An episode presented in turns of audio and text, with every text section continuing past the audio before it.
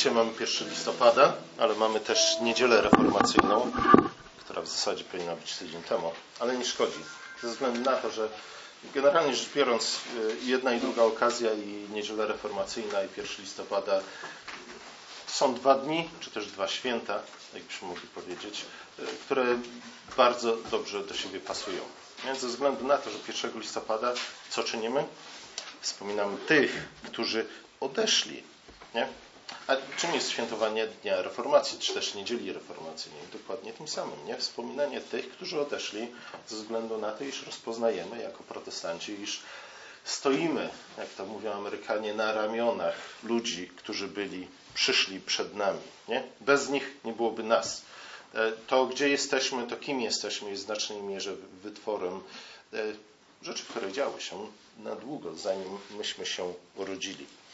I dzisiaj chciałbym między innymi do tego nawiązać, ale zacznijmy od początku.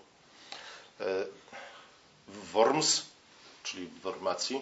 Kto wie, gdzie jest Wormacja? Słucham? Niemczech. Na południe od Frankfurtu nad Menem jest miasto Wormacja. I tam w 1520 roku, kiedy Marcin Luther miał się miał uzasadnić, czy też generalnie rzecz biorąc stanął przed, przed cesarzem na Sejmie Rzeszy, żeby wyjaśnić te nowe dziwne rzeczy, które głosił, padły z jego ust chyba najbardziej znane słowa Marcina Lutra. Słowo Boże pochwyciło moje sumienie. Nie mogę więc odwołać i nie, nie odwołuję niczego. Działać bowiem wbrew sumieniu nie jest ani słuszne, ani bezpieczne. Nie mogę inaczej, tak oto stoję. Boże dopomóż. Amen. Później niestety te słowa Marcina Lutra zostały skrócone do tego, iż e, działać wbrew sumieniu nie jest słuszne ani bezpieczne. Nie? E, oczywiście samo w sobie to stwierdzenie, iż działać wbrew sumieniu nie jest słuszne ani bezpieczne, jest generalnie rzecz biorąc e, niezbyt mądre. Nie? Ze względu na to, że prowadzi do wielu, wielu złych rzeczy rodzi o wiele więcej złych owoców niż dobrych. Marcin Luther stwierdził, iż działać wbrew sumieniu, które jest związane Słowem Bożym, jest niebezpieczne i nie jest słuszne. I generalnie rzecz biorąc, w tych słowach Marcina Lutra widzimy, ogólnie rzecz biorąc, to, o co Luther tak naprawdę walczył. E, widzimy metodę też Lutra, którą zastosował, a mianowicie Luther, nie? i jeśli nazywamy się protestantami, to generalnie my też, e, powinniśmy podążać za sumieniem, które jest związane nauką Pisma Świętego, a nie dekretów papieskich, prawa kanonicznego, czy też tradycji. Innymi słowy, w ostateczności podstawową kwestią poruszoną przez reformację była tak naprawdę kwestia, czy też pytanie o autorytet.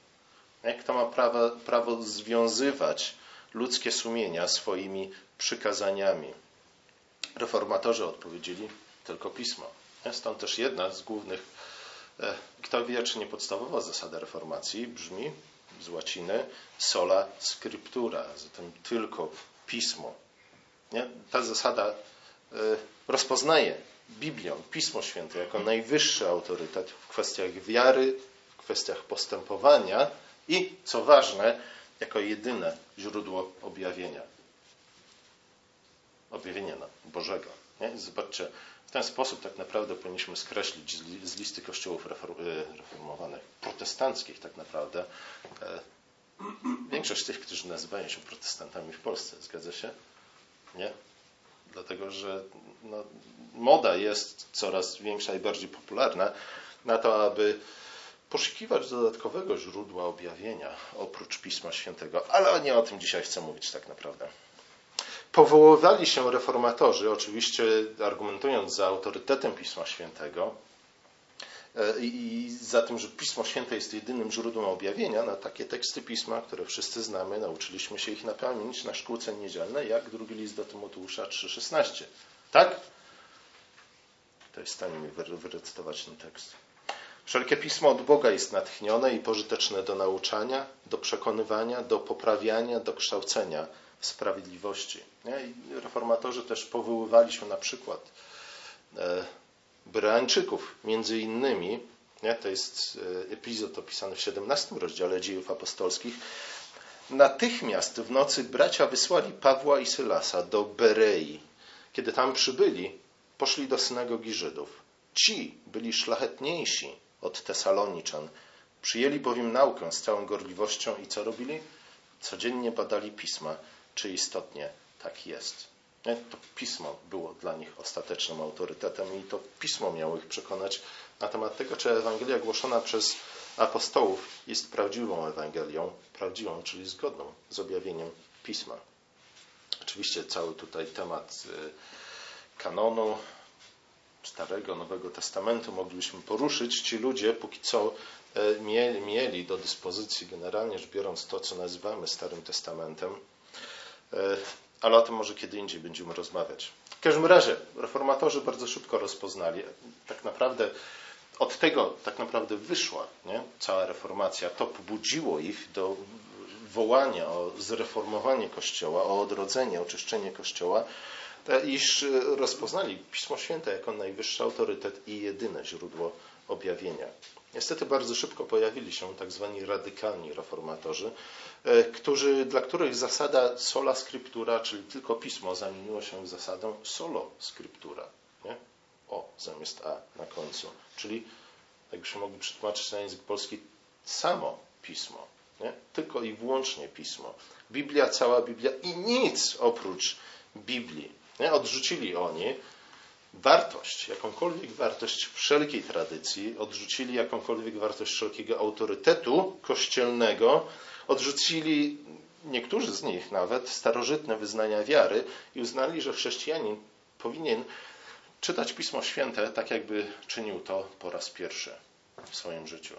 Nie? Niektórzy nawet stwierdzili, za każdym razem, jak czytam Pismo Święte, ogólnie rzecz biorąc, powinienem zapomnieć to, co wcześniej z niego wyczytałem, nie? Żeby, żeby mieć świeże, bezpośrednie e, kontakt z objawieniem Bożym. Nie? Czyli ja i moja Biblia. Do tego tak naprawdę to się sprowadziło. Ja i moja Biblia. Byłem kiedyś Kiedyś do pewnego kościoła, który wszyscy znacie, ale którego nazwy nie wymienię, przyjechał wielki pan, miał tytuł doktora, miał walizkę z pieniędzmi. Nikt go nie znał, ale ponieważ miał tytuł doktora i miał walizkę z pieniędzmi, poproszono go. I przyjechał z Niemiec na dodatek, zachodnich. Nie? Poproszono go, żeby powiedział kazanie, jak to było w zwyczaju, i czy do tej pory jest w zwyczaju w niektórych kościołach. Zwłaszcza w stosunku do doktorów z walizką pieniędzmi. Nie? I pan powiedział, powiedział. Powiedział, słuchajcie, Biblia, cała Biblia, nic oprócz Biblii. Na pierwszy rzut oka nie, to brzmiało bardzo pobożnie. Nie, no, no, cóż lepszego, w końcu jesteśmy protestantami, wierzymy w zasadę sola scriptura. Biblia, cała Biblia, nic co oprócz Biblii. Nie, on mówi, słuchajcie, wyrzućcie, spalcie wszystkie komentarze, jakie macie, nie? Wyrzućcie wszystkie kazania, które gdzieś tam macie nagrane na taśmach. Nie? Biblia, Biblia, tylko Biblia i nic oprócz Biblii. I, i czego później dokonał? Otworzył objawienie świętego Jana nie? i dokonał interpretacji tego objawienia. Nie? Interpretacji zgodnej, że tak powiem, e, z co najmniej kilkuwiekową tradycją pewnej szkoły eschatologicznej. Najwyraźniej sam nie był w stanie. I rzeczywiście nie, struktura rzeczywistości, kosmos nie pozwolił mu być konsekwentnym w stosowanie tej zasady Biblia, cała Biblia i nic oprócz Biblii, nie? tak chyba rzeczywiście nie? przyjmiemy, że, że gdy otwieramy jakikolwiek fragment Pisma Świętego, on jest tak jasny i oczywisty, że każdej osobie, nie? która uczciwie to czyni, czyta Pismo Święte, każdy fragment Pisma Świętego zawsze przekaże to jedno y, znaczenie i nic oprócz niego. W każdym razie, na pierwszy rzut oka może się wydawać tego typu podejście bardzo pobożnym, opartym na założeniu oczywiście o natchnieniu Pisma Świętego, o skuteczności Pisma Świętego, o tym, że Duch Święty działa bezpośrednio w życiu każdego chrześcijanina. Nie? Jezus mieszka w naszym sercu, Duch przemawia nam prosto do głowy, On otwiera nasze oczy, oświeca nasze umysły. Ale jak przyjrzymy się tej zasadzie, e, zauważymy w nim pewne problemy, tak naprawdę niepewne problemy, ale bardzo poważne problemy. Po pierwsze, takie podejście Biblia, tylko Biblia, nic oprócz Biblii, ja i moja Biblia, e, jest podejściem bardziej unitariańskim niż trinitarnym. Nie? Unitarianie wierzą w jednego Boga, e, nie wierzą w Trójcę Świętą, e, chociaż wciąż twierdzą, że powołują się na Pismo Święte i są chrześcijanami. Takie podejście jest bardziej unitarne niż trinitarne, ze względu na to, że, że zachęca dokładnie do tego, do indywidualnego studiowania Pisma Świętego, raczej niż nie, w zamian za wspólnotowe studiowanie Pisma Świętego w kontekście Kościoła, wspólnoty kościelnej, tych współwyznawców naszych. E, takie podejście nie rozpoznaje potrzeby wspólnoty kościelnej do tego, abyśmy lepiej i pełniej zrozumieli Pismo Święte. E, takie podejście nie rozpoznaje nie tylko potrzeby tego, żebyśmy razem z, z naszymi współwyznawcami, z którymi jesteśmy związani przymierzą, przymierzem w jednym ciele Jezusa Chrystusa studiowali i poznawali Pismo Święte, ale także zrywa jakąkolwiek więź z kim? Z przeszłymi pokoleniami, nie? Z tymi niezliczonymi rzeszami ludzi, niektórzy z nich byli ociupinkę mądrzejsi niż my, wszyscy razem wzięci, nie? którzy żyli przez ostatnie dwa tysiące lat, czy nawet dłużej. E, nie? To wszystko nie ma znaczenia. Tak jakby duch w pewnym sensie nie działał w życiu tamtych ludzi, a jeśli nawet działał, to działał w taki sposób, że oni nie byli w stanie przekazać nam nic wartościowego. Nie? Z drugiej strony oczywiście wiemy, że sprowadzenie zasady sola scriptura do tego, że Biblia, cała Biblia nic oprócz Biblii, ja i, i moja Biblia, nie? i to jest najważniejsze, jest w gruncie rzeczy pewną co? zasadą przekazywaną z pokolenia w pokolenie, czyli niczym innym, jak jakąś tradycją. Takie podejście, bardziej unitarne niż trinitarne, ja i moja Biblia, a nie raczej my i Pismo Święte, sprzyja indywidualizmowi i w gruncie rzeczy skrajnemu indywidualizmowi. Nie? A przecież sama, sama, samo Pismo Święte zachęca nas do czego? Do tego, abyśmy słuchali Słowa Bożego nie? do słuchania raczej niż do czytania. Do czytania też, nie? ale słuchanie jest tym, do czego przede wszystkim zachęca nas Pismo Święte. A jeśli jest mowa o słuchaniu, ja wiem, że żyjemy w czasach, kiedy możemy sobie słuchać cokolwiek bez udziału drugiej osoby, ale generalnie rzecz biorąc, słuchanie polega właśnie na tym, nie? że jest jakiś lektor, jest jakiś słuchacz. Nie? A zatem słuchanie jest już samo w sobie wydarzeniem wspólnotowym. Nie? Potrzebujemy do tego zdarzenia co najmniej dwóch osób. Nie? I już sam ten fakt wskazuje na to, że studiowanie, poznawanie Pisma Świętego, poznawanie Boga poprzez objawienie, które znajdujemy w Piśmie Świętym, czy też którym jest Pismo Święte, e, musi być z konieczności wydarzeniem społecznym, jakbyśmy to powiedzieli. Nie? nie tylko społeczną. I tu dochodzimy do, do drugiego problemu, ze względu na to, że podejście ja i moja Biblia, albo Biblia tylko Biblia i nic oprócz Biblii, skutkuje daleko idącą autonomią. Nie? I autonomia generalnie rzecz biorąc nam się dobrze kojarzy, nie? Pod warunkiem, że oczywiście nie przerodzi się w anarchię. E, daleko idąca autonomia bowiem skutkuje tym, iż autorytet w odniesieniu do studiowania i poznawania Biblii, czy też Boga poprzez Biblię, skutkuje do tego, że Biblia w gruncie rzeczy przestaje być dla nas najwyższym autorytetem. Najwyższym autorytetem staje się ja. Nie? Innymi słowy, tego typu ludzie mówią ani Kościół, ani jacyś tam teologowie, ani nikt inny nie ma prawa interpretować pisma dla mnie. Nie? E, a kończą z jakim stwierdzeniem? Tylko ja mam prawo interpretować Pismo Święte dla mnie. Innymi słowy, jako interpretator, jako ten, który wyjaśnia sens Pisma, ja staję się najwyższym autorytetem. Nie? Ja jestem synodem, soborem, biskupami i papieżem dla siebie. Nie? Ze względu na to, że nie ma tak naprawdę nic i niczego i nikogo, kto mógłby skorygować moje odczytanie Pisma Świętego. Nie, to fakt. Pismo Święte samo w sobie posiada autorytet i jest oczywiście nieomylne ze względu na to, że, że jest w pełni do końca co do każdej joty i kreski i kropki natchnione przez, przez Boga. Niemniej jednak każde odczytanie Pisma Świętego jest już jakąś interpretacją Pisma Świętego. Nie? Tak czy nie? Tak, musicie mi wierzyć na słowo, bo ja wam tak mówię. Ale to jest generalnie rzecz biorąc nie, nasze, nasze doświadczenie wszystkich nas. Zobaczcie, e, czy ludzie dyskutowaliby na temat jakiegokolwiek tekstu, gdyby tak nie było? Nie? Mówiliśmy w zeszłym roku, taki trochę radykalny przykład podam, mówiliśmy w zeszłym roku, iż e, niektórzy bardzo poważni naukowcy e, wykazali, iż 2 plus 2 niekoniecznie równa się 4. Nie? Coś, co nam wydawać by się mogło być jak najbardziej oczywistym stwierdzeniem. Nie? Mamy do czynienia z matematyką, gdzie nic nigdy absolutnie się nie zmienia, a jednak, tym bardziej, kiedy przychodzimy do tekstów, zwłaszcza do długich tekstów, tekstów, które powstawały na przestrzeni mniej więcej 2000 lat, czy rzeczywiście możemy spodziewać się, czy rzeczywiście to jest nasze doświadczenie, że za każdym razem, gdy otworzymy Pismo Święte, znaczenie tekstu jest dla nas jasne i oczywiste od początku do końca? Niekoniecznie.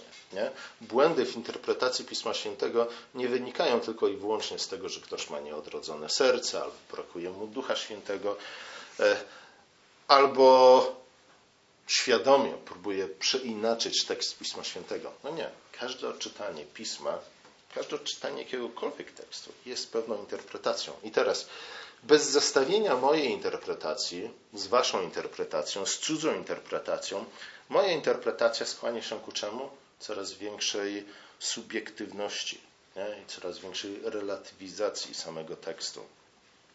W praktyce w tym modelu zasada tylko pismo, sola scriptura, e, nie tylko przeradza się zasadą solo scriptura, czyli samo pismo, ale prowadzi w końcu do zasady solam me, to mi to przetłumaczę. Kto się uczył łaciny? Czyli tylko ja. Tak mi się wydaje, tak mi Google powiedział.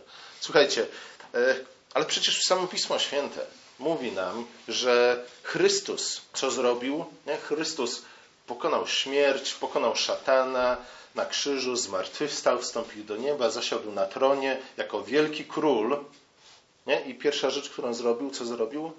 Dał nam dary ducha. Nie? I co jest tymi darami ducha? Nie? Dar indywidualnej interpretacji Pisma Świętego nie? w sposób autorytatywny. Nigdzie Pismo Święte nie mówi, nie wspomina takiego daru. Raczej tym darem są innymi pasterze i nauczyciele. Nie? To jest dar ducha. Nie tylko i wyłącznie, ale część z tego daru, który Chrystus udzielił nam, e, pasterze i nauczyciele. Nie? Więc ludzie powołani i odpowiedzialni przed Chrystusem do tego, aby pomóc nam zrozumieć Pismo Święte. E, kiedy pojawiły się kontrowersje w pierwszym kościele, nie? i to, to było w czasie, kiedy jeszcze apostołowie chodzili po ziemi, cóż apostołowie postanowili? Nie powiedzieli, no dobra chłopaki, idźcie do domu, każdy niech sobie poczyta Biblię e, i generalnie rzecz biorąc zdecydujcie, nie? co macie zrobić w danej kwestii. Wy i wasze sumienie, i wasza Biblia. E, nie, nie zrobili nic podobnego. To nie była rada, której udzielili. Nie w, ten sposób postępowali. Raczej co zrobili? Zwołali synod. Zwołali, zwołali synod Kościoła, by wspólnie zbadać, jak się sprawy mają. Nie? Dzieje apostolskie, 15 rozdział. Nie wolno nam zapominać o tym, że przez pierwsze 15 wieków chrześcijaństwa Biblia, generalnie rzecz biorąc, nie była powszechnie dostępną księgą. Nie? Dlaczego nie była powszechnie dostępną księgą? Dlatego, że źli rzymie, rzymscy katolicy przykuli Biblię łańcuchem w kościele, tak, żeby nikt nie mógł zabrać jej do domu i sobie jej poczytać. Zgadza się? Słyszeliście takie kazania? Czy też takie wykłady z okazji Dnia Reformacji? Oczywiście, że słyszeliście. Wszyscy słyszeliśmy, nie? Ci źli rzymscy katolicy.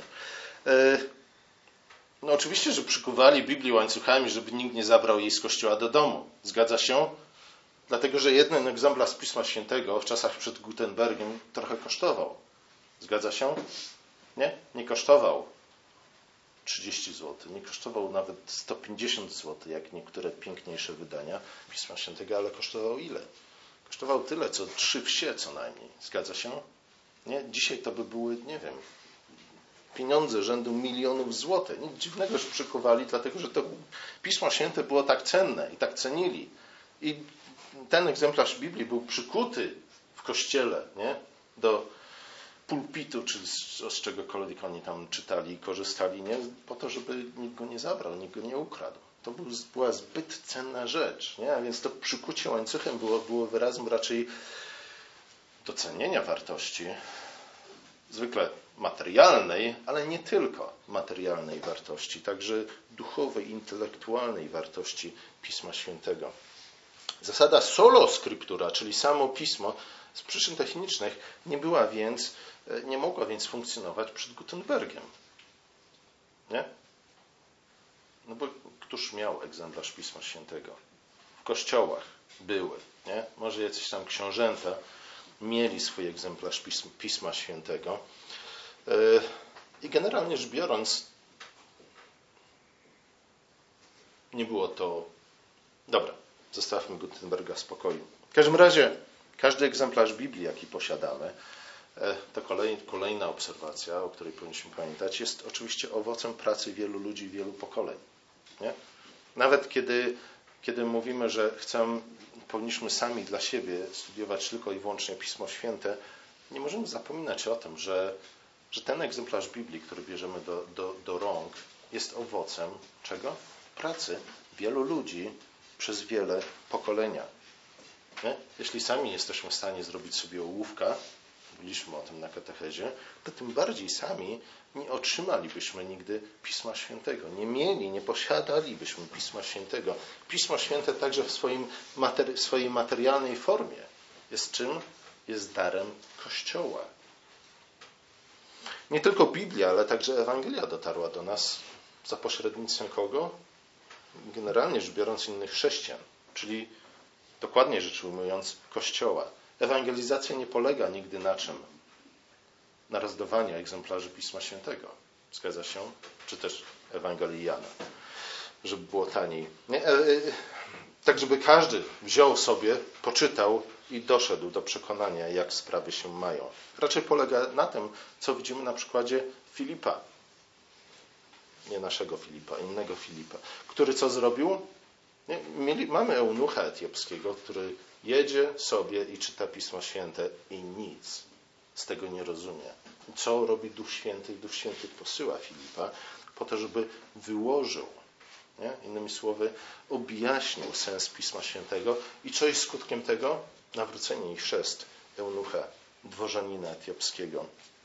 Gdyby zasada solo, czyli samo pismo, solo scriptura, miała obowiązywać, to nie tylko powinno to być możliwe, ale wręcz konieczne, by w kontaktach z niewierzącymi ograniczać się właśnie do rozdawnictwa Pisma Świętego. Najlepiej w tekście, w tekście oryginalnym, nie? Bo każde tłumaczenie jest już interpretacją, żeby sobie wzięli, odczytali, nie? Wcześniej nauczyli greki i hebrajskiego. Nie? Bo wtedy mielibyśmy zagwarantowane to, że żadne pomysły innych ludzi nie wpłyną nie? na ich osobistą interpretację Pisma Świętego. Warto zatem pamiętać, że Lutrowi, Kalwinowi i innym reformatorom, oczywiście reformatorom prawdziwym, a nie tym, których nazywamy radykalnymi, nigdy nie chodziło o zasadę solo scriptura, czyli samo pismo, ale o zasadę sola scriptura, czyli, czyli tylko pismo. Nie byli też pierwszymi w gruncie rzeczy adwokatami tej zasady sola scriptura. Już wcześniej w Kościele pojawili się ludzie, którzy, którzy w którymś momencie byli nazywani ewangelici z łaciny. Nie? Stąd później wzięło się słowo ewangelicy czy ewangel... co? Generalnie rzecz biorąc, słowo określające wszystkich protestantów, ewangelik w języku polskim, oznacza nic innego jak protestanta. Nie? W ten sposób ono funkcjonowało. Później tych słów się namnożyło w naszym języku. Mamy ewangelików, ewangelikałów, ewangelicznych i jeszcze coś tam jeszcze. E, nie jako świadectwo tego, jak bardzo jako protestanci się lubimy dzielić między sobą. W każdym razie, już przed reformacją byli ludzie, których nazywano ewangelici, czyli tymi ewangelicznymi chrześcijanami. E, dlaczego byli tak, a nie inaczej nazywani? ze względu na to, że oni argumentowali za, ogólnie rzecz biorąc, zasadą sola scriptura, czyli tego, że Pismo Święte jest najwyższym autorytetem i jedynym źródłem objawienia i jako taki stoi ponad autorytetem Kościoła. Nie? Ponad synodem Kościoła, ponad papieżem. Choć ogólnie rzecz biorąc, ta zasada e, była przyjęta już na samym początku Kościoła. Nie? Nowy Testament daje nam świadectwo o tym, że w ten, a nie w inny sposób Kościół traktował Pismo Święte, e, ale także e, wyznanie, które, którym zwykle się posługujemy na naszym nabożeństwie, tak zwane nicejsko-konstantynopolitańskie, także składa o tym świadectwo, używając jakiej frazy? Jak powiada Pismo. Nie? To jest przypomnienie o tym, z czego bierze się nasza wiara i co jest źródłem objawienia, jak powiada Pismo. To jest w ogóle ciekawa kwestia, nie? Którą, na której rozwinięcie nie mamy dzisiaj czasu. E... A może kiedy indziej. W każdym razie, oczywiście, że Pismo jest jedynym źródłem objawienia. Ono jest. Objawienia powinniśmy uszczegółowić może objawienia tego, które w teologii się nazywa objawieniem szczególnym, a nie ogólnym, które poznajemy przez dzieło stworzenia. W każdym razie ono jest Słowem Bożym, to jest jedyne źródło objawienia szczególnego. Ono jest najwyższym autorytetem. Niemniej jednak, oczywiście, w pewnym sensie Pismo Święte jest również darem Kościoła e, i powinno być interpretowane w kontekście Kościoła.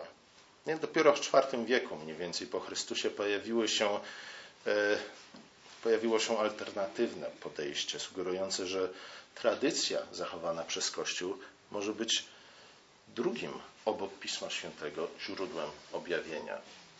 E, rozpowszechniło się ono, to podejście, dopiero gdzieś tam w XII wieku i zostało uznane za oficjalne stanowisko w kościele nazywanym rzymskokatolickim, generalnie rzecz biorąc, nie, w czasach kontrreformacji. W każdym razie, reformacja była między innymi reakcją na, na właśnie te trendy, nie? na to, żeby obok Pisma Świętego e, wskazać na jakieś inne źródło objawienia, które by mogło związać nasze sumienia. I, I reformatorzy wydaje się, że znaleźli właściwe rozwiązanie dla, dla tego problemu, czy też wyjście z sytuacji, stojąc na stanowisku, że Pismo Święte jest jedynym źródłem autorytarnym, autorytatywnym źródłem objawienia, mogącym, mającym prawo związywać nasze sumienia, przy czym nie wolno nam nie, odrzucać wszelkiej wartości, tradycji Kościoła, tradycji oczywiście, która jest w ten czy w inny sposób zbudowana na Biblii, wyrasta z Biblii. Znaleźli się niestety tacy, którzy wylali dziecko z kąpielą. Nie? Tak często bywa w przypadku e, konwertytów, nie? którzy okazują się gorliwością, którą apostoł Paweł nazywa niezbyt rozumną gorliwością. Znaleźli się tacy, którzy wylali dziecko z kąpielą i odrzucili jakąkolwiek wartość, jakiejkolwiek tradycji. Nie? Czyli innymi słowy, czegokolwiek, co pokolenia przed nami, do czego pokolenia przed nami doszły. Nie? nie powinniśmy się w ogóle tym zajmować, dlatego że jeśli zwrócimy uwagę na to, co inni ludzie mają do powiedzenia na temat tego, co mówi Pismo Święte, to oczywiście zbłądzimy w naszym poznawaniu Boga. Skutkiem tego była atomizacja, indywidualizacja nie? wielu nurtów protestantyzmu i generalnie rzecz biorąc to właśnie doprowadziło. Nie? Zasada solo scriptura doprowadziła do, do, do tego, do czego mamy, z, z czym mamy do czynienia dzisiejszym protestantyzmie, iż generalnie, jak to mówią katolicy, częściowo słusznie, nie? co zbór to papież. Nie? Tych zborów jest coraz więcej, zwykle dzięki temu stają się coraz mniejsze. Co zbór to papież. E, dzielimy się, dzielimy się, dzielimy się. E, źródłem tych podziałów, generalnie rzecz biorąc, jest raczej nasza pycha niż dążenie do prawdziwej pobożności.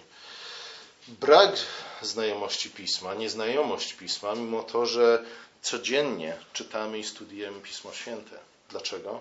Nie? Dlatego, że, że w naszej pysze doszliśmy do wniosku, iż jesteśmy w stanie poznać Pismo Święte, poznać Boga poprzez Pismo Święte w oderwaniu nie? od dwóch tysięcy lat historii Kościoła, w oderwaniu od Kościoła, który w naszych czasach zajmuje, obejmuje całą naszą planetę Ziemię. W każdym razie praktycznie też doprowadziło to do podważenia autorytetu Pisma Świętego. Nie? Zasada solo scriptura, samo pismo, Biblia tylko Biblia, nic oprócz Biblii, jest tak naprawdę zasadą, która nakłada pęta na Pismo Święte, zamiast uwalniać to Pismo, aby przemawiało do nas lepiej, wyraźniej, dosadniej. I oczywiście, co ironiczne, mówiłem już o tym, odrzucenie tradycji doprowadziło do powstania czego? Nowej tradycji. Nie? Zawsze tak jest. Wszyscy ludzie, którzy odrzucają tradycję, e, prowadzą do utworzenia nowej tradycji.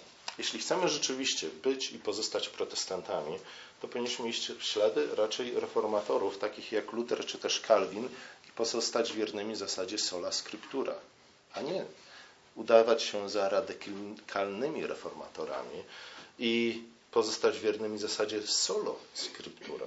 Powinniśmy uznać Pismo Święte jako jedyne autorytatywne źródło objawienia na temat Pana Boga, a co za tym idzie, oczywiście za najwyższy autorytet w kwestiach wiary i postępowania, przy czym nie? powinniśmy to uczynić uznając jednocześnie wartość tradycji, czyli innymi słowy fakt, te, te, fakt że jako chrześcijanie jesteśmy częścią ciała Chrystusa, nie? czyli większego Kościoła, który rozciąga się nie tylko na całej, po całej powierzchni kuli ziemskiej, ale też rozciąga się na całe dwa tysiące lat wstecz.